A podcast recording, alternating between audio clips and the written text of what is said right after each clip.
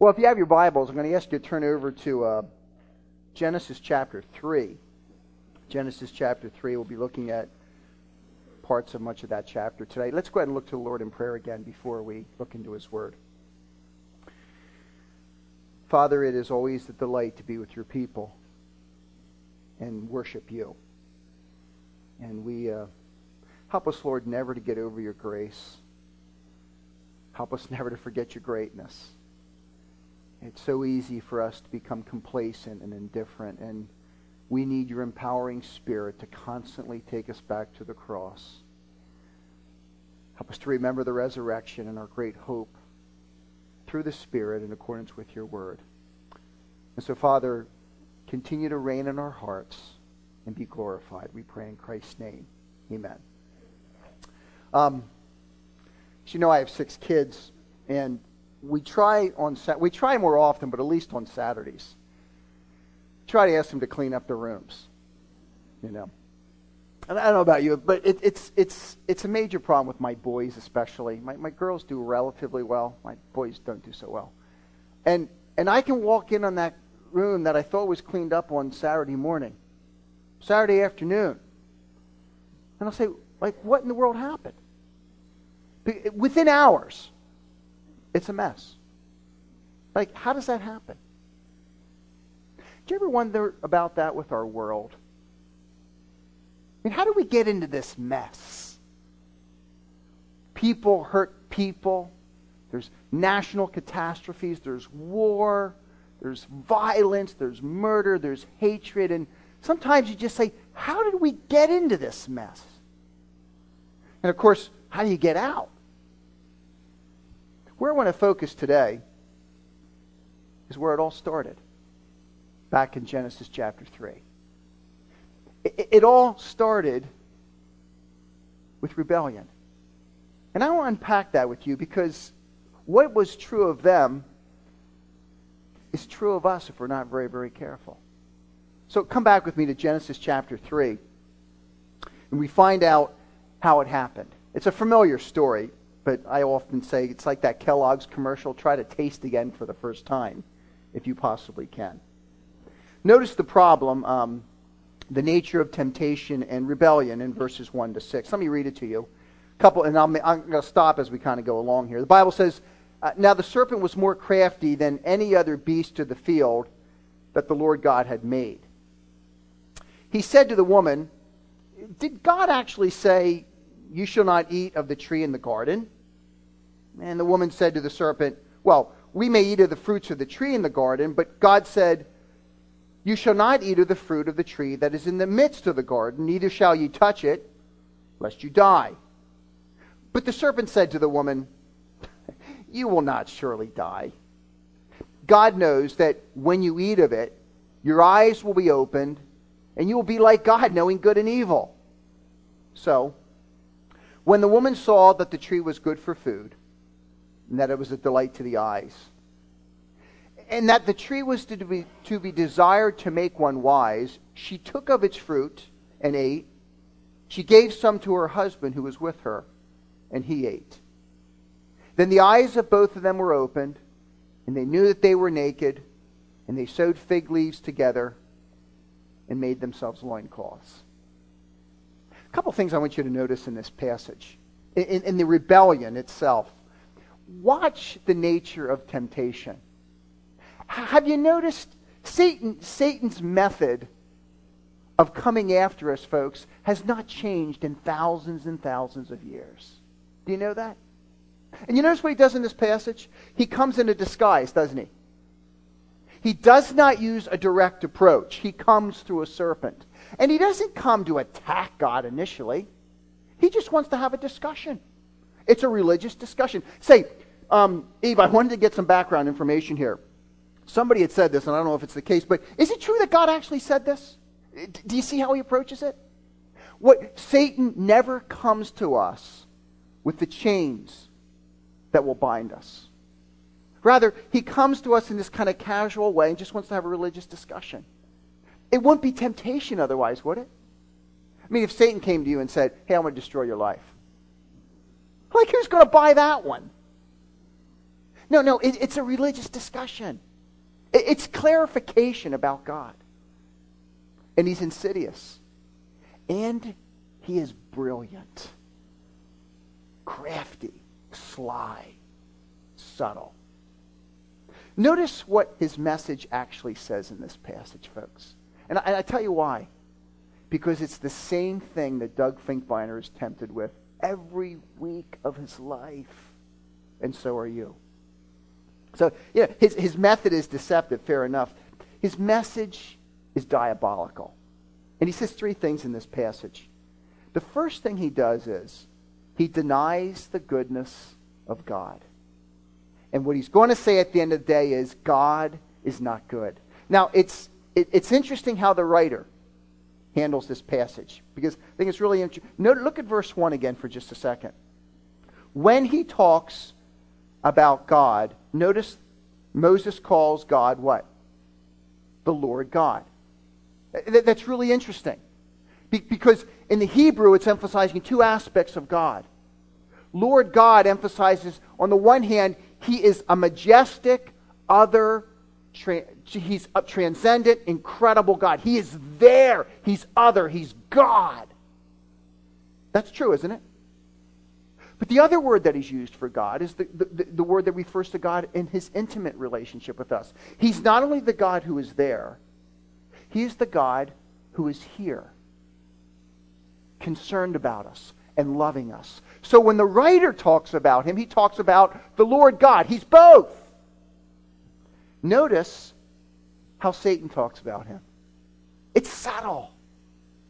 Did, look, look, look there. Did God actually say? And all the way through, he only ever addresses God as God, never the Lord God. He is the other. He is there. And he is unconcerned, is the point. It's really quite brilliant. And he's saying God is not good. As a matter of fact, he says, you know what the problem with God is? There is something good for you, and God is keeping it away from you. If you eat of that fruit, you will be just like God, and you'll know good and evil. It's brilliant. And what he's saying is, you need that. When you read Genesis chapter 1 and chapter 2, remember what you read at the end of each day of creation? And it was what? It was good. It was good, good, good, good, good, all the way through Genesis chapter 1. And then when you come to Genesis chapter 2, God takes the man and he puts him in this garden. And the idea is he gives him everything he needs that he might be in relationship with God. And the one thing he doesn't have is a woman. And what does God do? God brings the first woman to the man, doesn't he? And by the time you get done reading Genesis 1 and Genesis chapter 2, you say, Boy, is God good. He gives, he gives us everything we need. And the first words out of Satan's mouth are, mouth is, God is not good.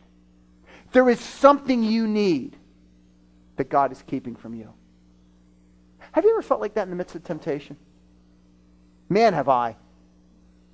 I've kind of figured like God's set this parameter around me, and bummer, everything I need is outside of it.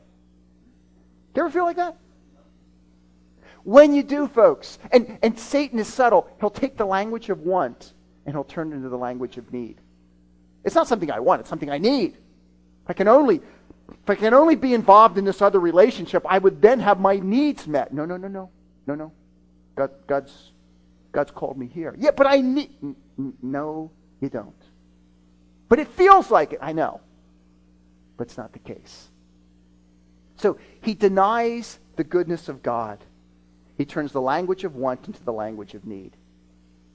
He also despises the sovereignty of God. He says, when you eat of this fruit, you will be just like God, knowing good and evil. Um,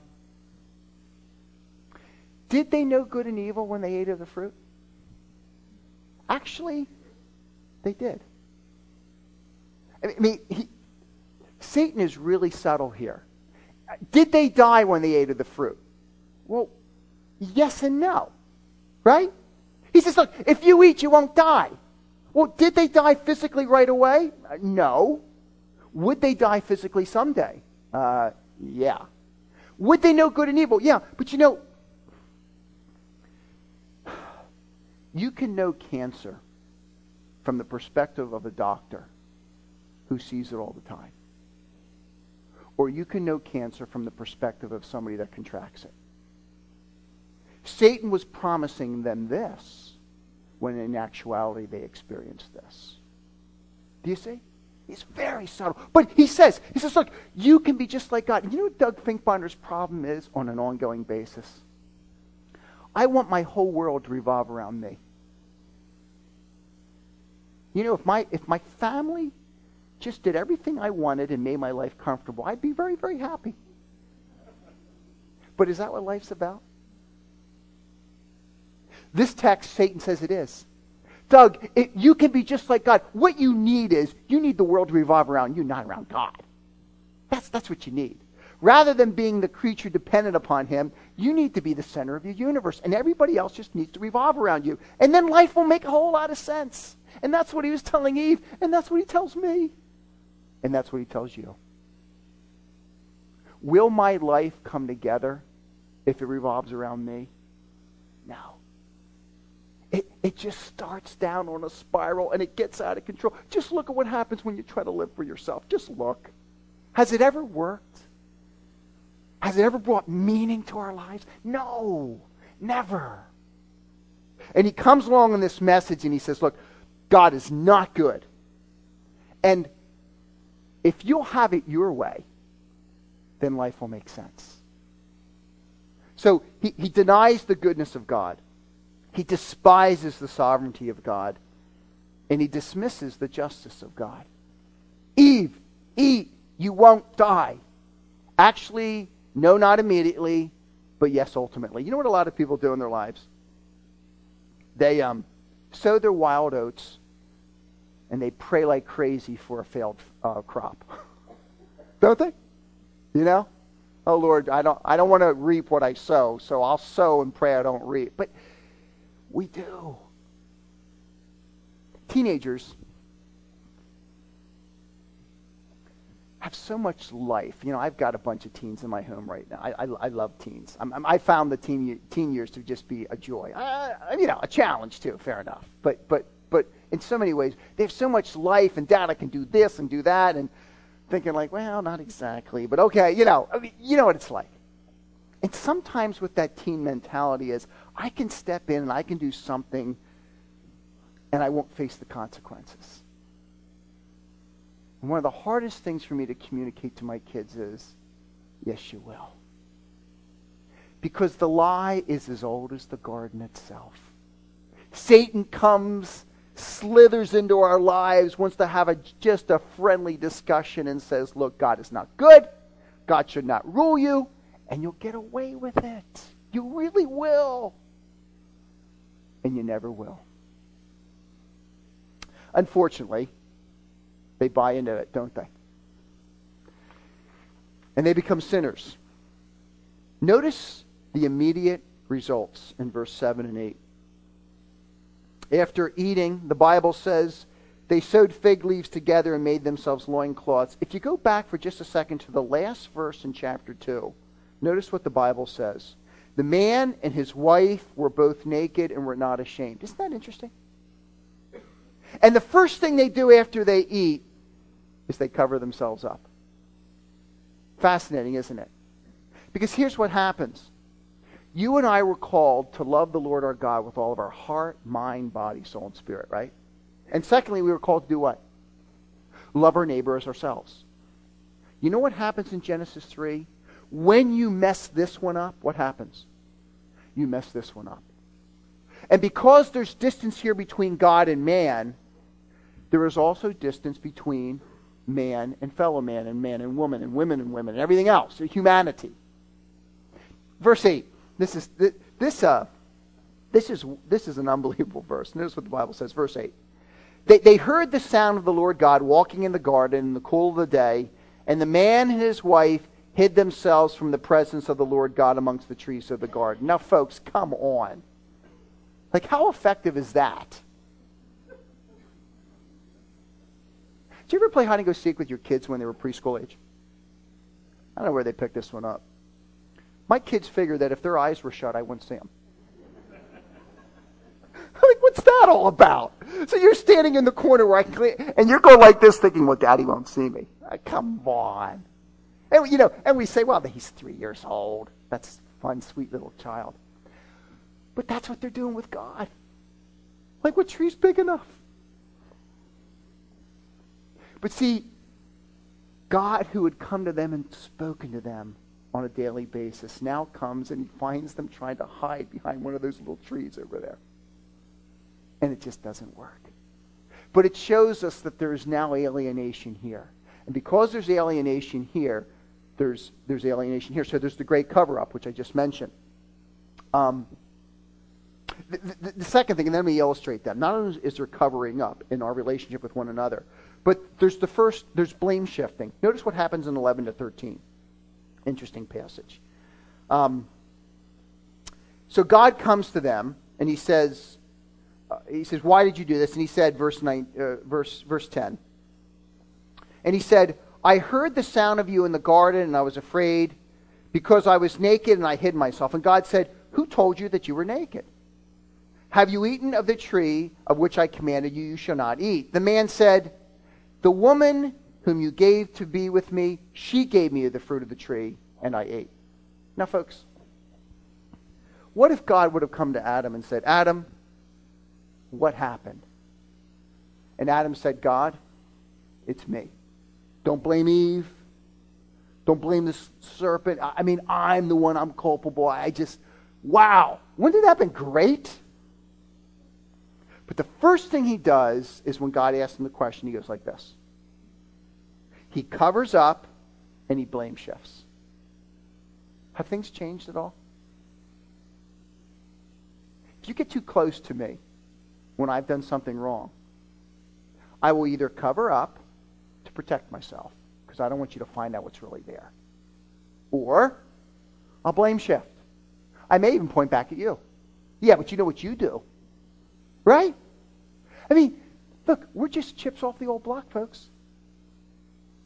I mean, this is what our parents have done. You get too close, you protect yourself from people. And it gets too close, you point to someone else. Isn't this an encouraging message? Aren't you glad you came out today? Oh, there'll be something at the end, so stay with me.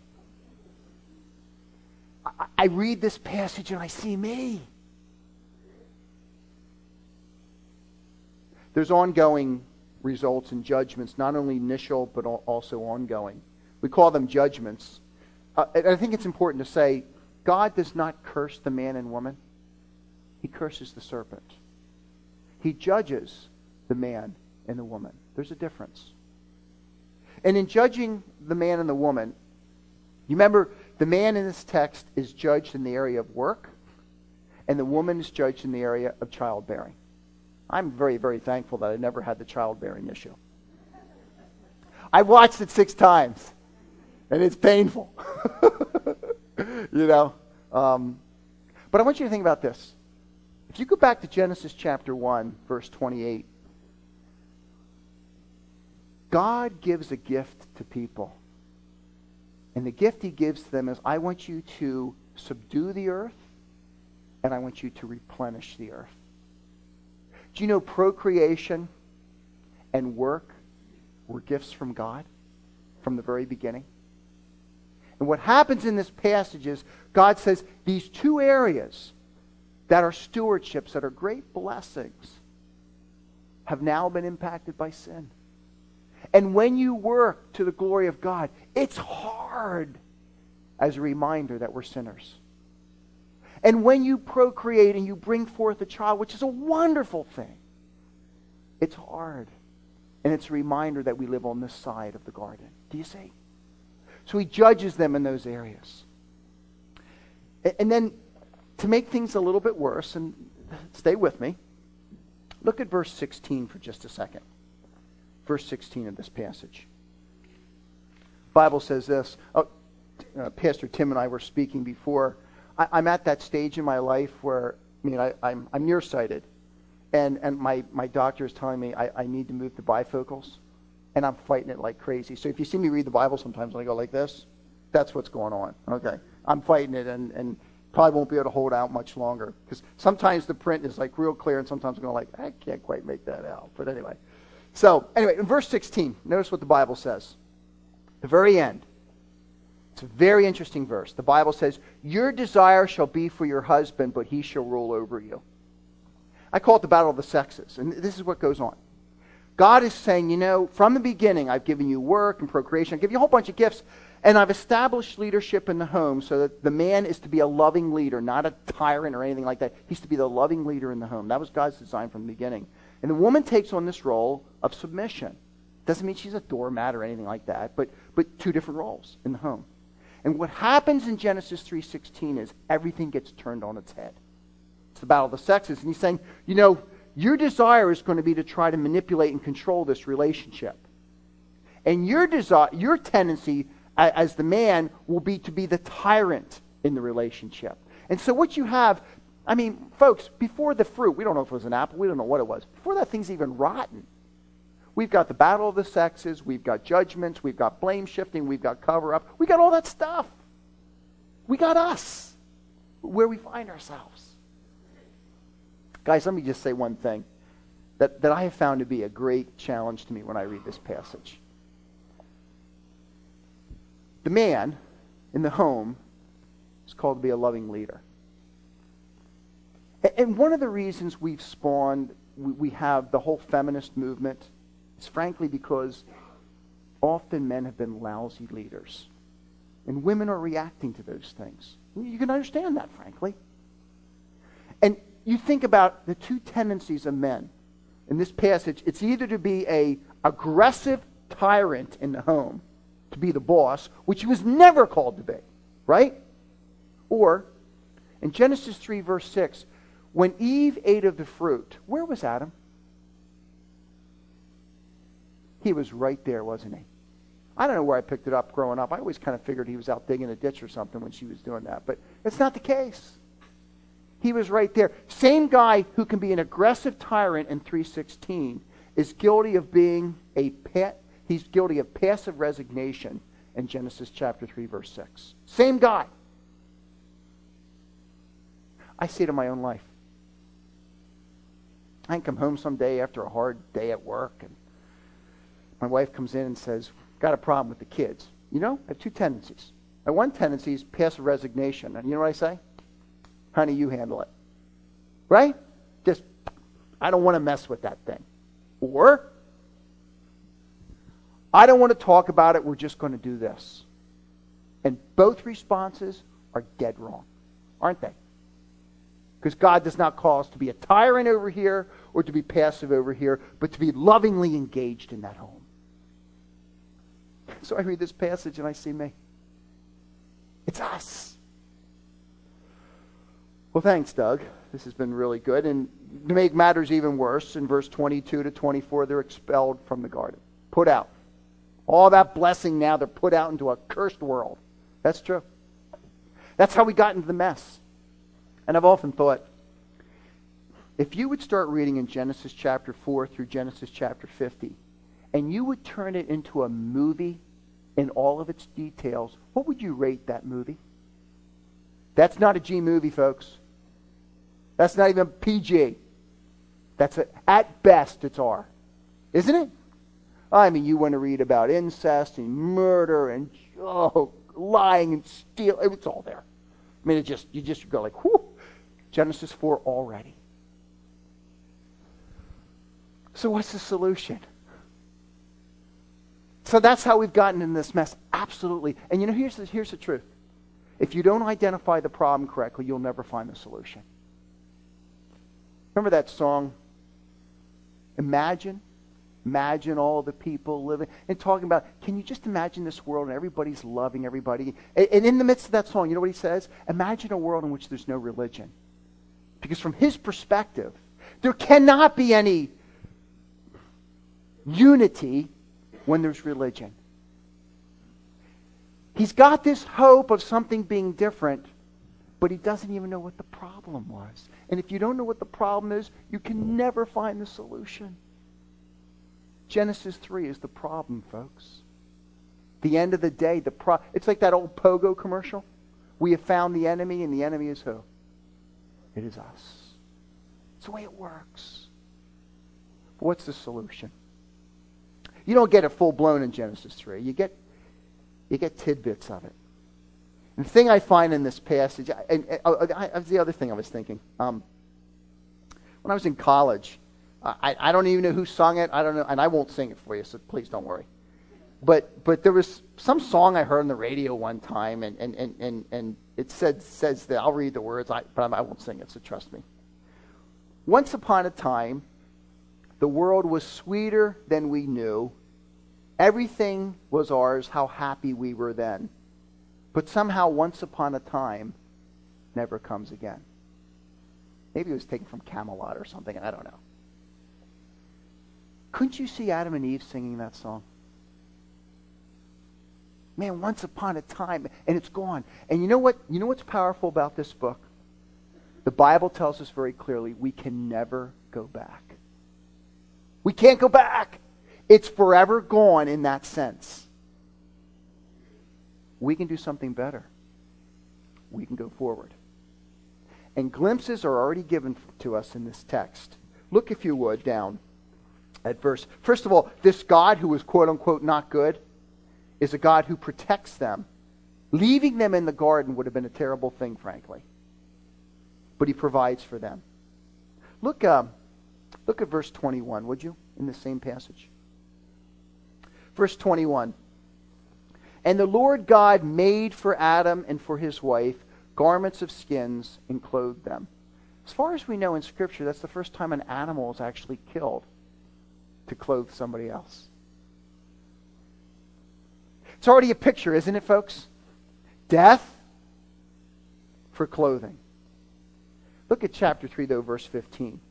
As, as, as God is speaking um, to the woman, I'm sorry, to, to the serpent, I will put enmity between you and the woman, between your offspring and her offspring. Now, here it is.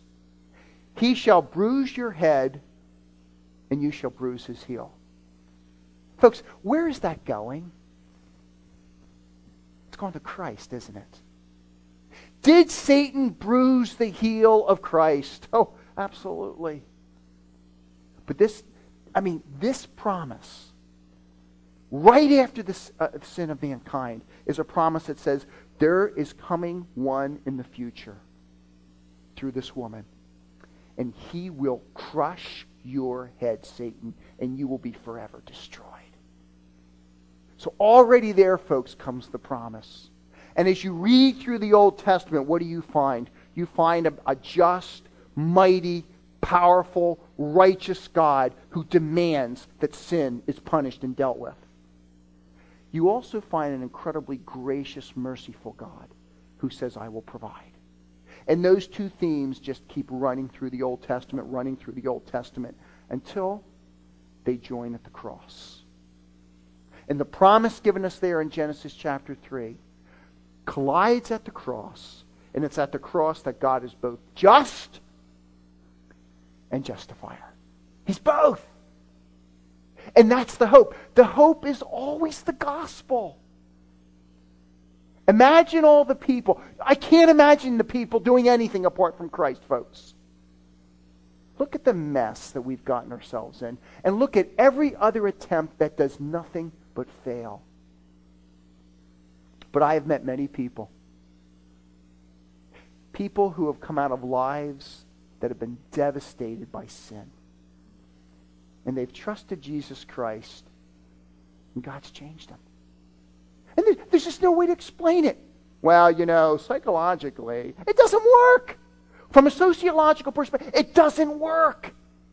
There's no way to explain what God does in those lives. And you bring a bunch of these people together who have trusted in Christ, and you plunk them together in a church, and their backgrounds are as diverse as possible. Their socioeconomic stances are different. Their race is different. Everything about them is different. And what happens? you see a statement about the way people are supposed to relate and love one another in the church with all kinds of diverse people. And who pulls that off? It's not us. It's the gospel in us, isn't it, folks? It's the light that you guys were talking about. That's what it is. And Genesis 3 says the problem is rebellion. The hope is God's grace that we submit to.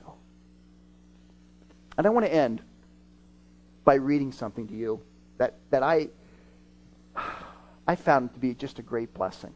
In your Bibles, would you come with me to Revelation chapter 20? There are so many parallels. There's, there's about 15 parallels between Genesis 3 and the end of Revelation. And, and John, John gets to the end of his book, and he throws things in about the new heavens and the new earth and what it's going to be like in heaven, which stands in stark contrast to Genesis 3. And that's the beauty of the gospel. The gospel says we can never go back. We can do something much better. We can go forward. And we go forward to the cross, through the cross, death, burial, and resurrection of Christ, clear through to what God's going to do in the future. It's much better, folks. It's not, it's not the same, it's superior. So notice a couple verses in, in, in, at the end of the book of Revelation. Look at Revelation chapter 20 for just a second, verse 10. And hear Genesis 3 in the background. And the devil, who had deceived them, was thrown into the lake of fire and sulfur, where the beast and the false prophet were, and, and they will be tor- tormented day and night forever and ever. You know what I love about that? He's gone, folks. He will never do it again. Look, uh, look at Revelation chapter 21. And let's just read verse 4 and verse 25. Verse 4 says this. Well, let me start, let me start there in verse 3. It's, it's too good. It's hard not to keep reading. And I heard a loud voice from the throne saying, Behold, the dwelling place of God is with man. There's no expulsion here, folks. No. He will dwell with them, and they will be his people, and God himself will be with them as their God. He will wipe away every tear from their eyes. Death shall be no more. Neither shall there be mourning, nor crying, nor pain anymore, for the former things have passed away. Look at verse, uh, verse 25, same chapter. Let me actually, let me get, let me go back to verse yeah verse 24. By its by its light will the nations walk, and the kings of the earth will bring their glory into it. And its gates will never be shut by day, and there will be no night there. There's no expulsion. The gates are always open. And very quickly, from chapter 22, look at verses 2, 3, and 14. Uh, let me start with verse 1, chapter 22. Then the angel showed me the river of the water of life, bright as crystal, flowing from the throne of God. And the Lamb through the middle of the and of the Lamb through the middle of the street. Also, on either side of the river, the tree of life with, with its 12 kinds of fruit. You see, there it is. The tree of life is there, yielding its fruit each month. The leaves of the tree went for the healing of the nations. And very quickly, 22, verse 14.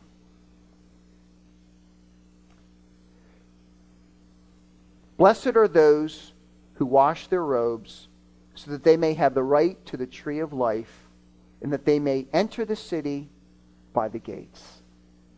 Do you see what God does in the gospel? Everything that is lost is more than gained at the end of the day. What's the problem? The problem is us. Our parents were sinners. We're sinners. By birth and by choice. Yes, yes, yes. Where's the hope? The hope is always in the gospel, in which God comes to us, reminds us of the schemes of the enemy, empowers us through his spirit, and tells us better days are coming. Isn't that the truth? So wherever you find yourself, wherever you've fallen, whatever you've experienced, it is the gospel that gives us hope. We are a chip off the old block. But we are being transformed day by day, and one day we'll stand in his presence fully perfect. And that's the hope of all people. Father,